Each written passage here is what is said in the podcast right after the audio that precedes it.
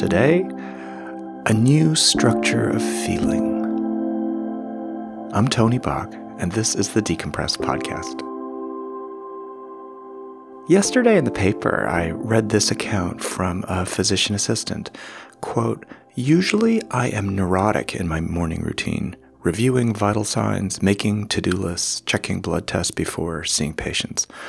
When I returned from being out with COVID myself, a colleague told me that I needed to discard my old system and learn to proceed as if I were running through a minefield with only one eye open.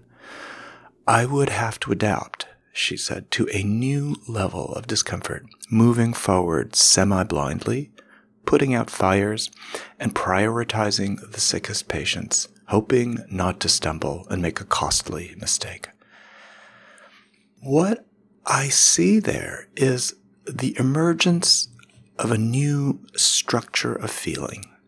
The idea of a structure of feeling is uh, was coined by Raymond Williams in 1954, and it refers to different ways of thinking that are trying to emerge at any particular historical moment, and they're things that appear in the gap between the official discourse the official policies, what's officially said by institutions, and the on the ground response. The idea of feeling, structures of feeling rather than structures of thinking, is meant to signal something that is at stake that is not yet articulated in a fully worked out form. It has to be inferred by reading between the lines. And reading between the lines here, what I am seeing is on one hand, the recognition that the old way is completely gone, and on the other hand, an approach to the new way that is emerging that is about accepting that we are moving forward semi blindly. Now, in many ways, I think that this kind of emotional complexity is quite adaptive to understand that you're f- both frightened um, as one physician said, and also appreciated. Um, a different physician said in this article, uh, she said, It's the most alive I have felt in recent years while practicing medicine. And, and the contradiction there isn't actually a problem. It is actually something called emotional granularity, where what we feel we can delineate with many specific kinds of descriptors and the reason I call that out is to say that emotional granularity, one's ability to do that, actually correlates with your ability to regulate your own emotions.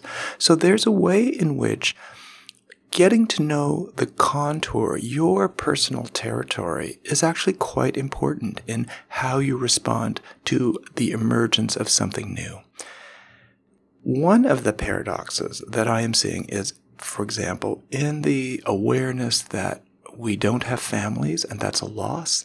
And on the other hand, the terrific need that families have. Um, you know, another physician described to me how um, the patient said, please don't go, even though she was talking to him on an iPad from the hallway right outside his room.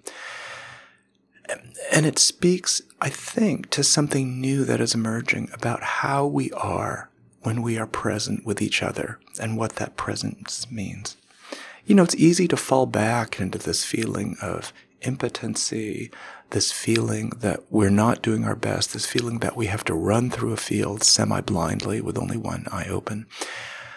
And yet, I think there may be another way.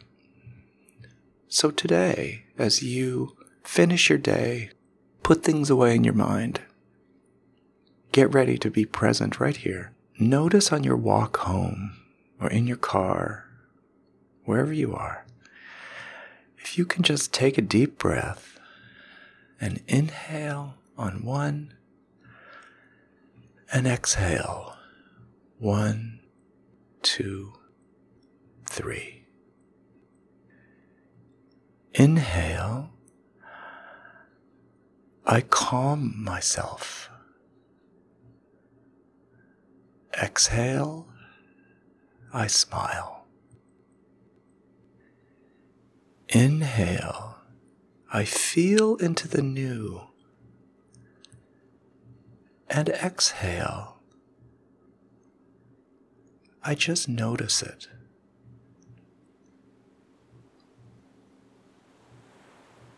Inhale. Imagine you're at the beach. Exhale. You can hear the sound of the waves. Inhale. You're walking quite close to the water. Your feet are a little wet. And exhale the granules of sand feel a little scratchy underfoot. Inhale. The waves are running in. And exhale. They splash around your calves. Inhale. You scamper a couple of steps to the right to avoid the waves. And exhale. You can feel the cool breeze on your thighs.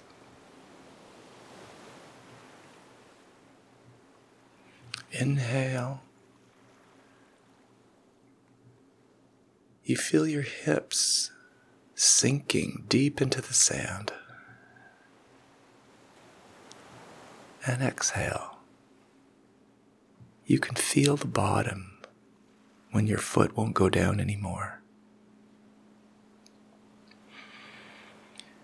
Inhale.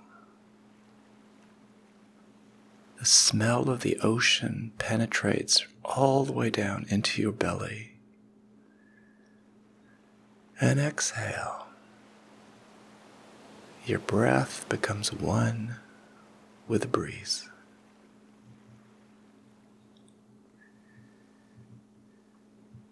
Inhale. Your heart beats a little bit faster as you walk.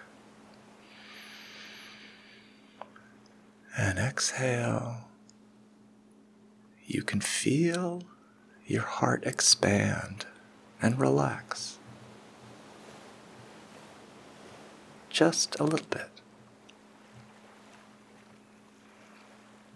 Inhale. You can feel the wind on your shoulders. And exhale. The sensation of moistness on your neck.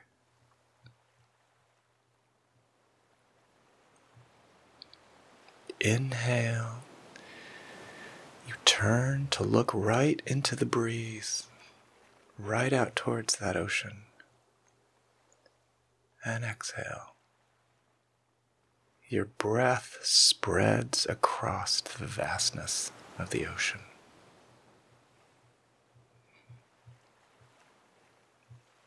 Inhale. You hear the sounds of the waves again and exhale as if the waves come right into you and become you. Inhale, your face softens as the water splashes over you. And exhale, you relax into that sensation of the water all around. Inhale. Your head, the top of your head, can feel the breeze while the rest of your body is underwater. And exhale. It feels connected and safe and vast.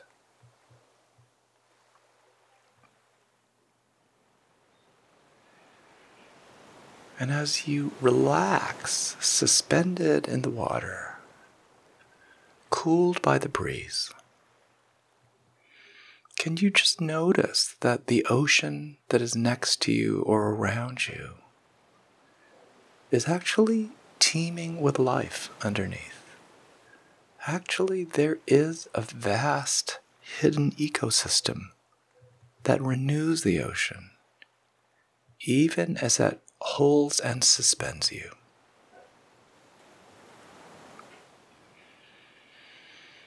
From the plankton to the fish to the whales that animate your unconscious, this ecosystem is ready for you. You're part of it, although you may not notice it every day.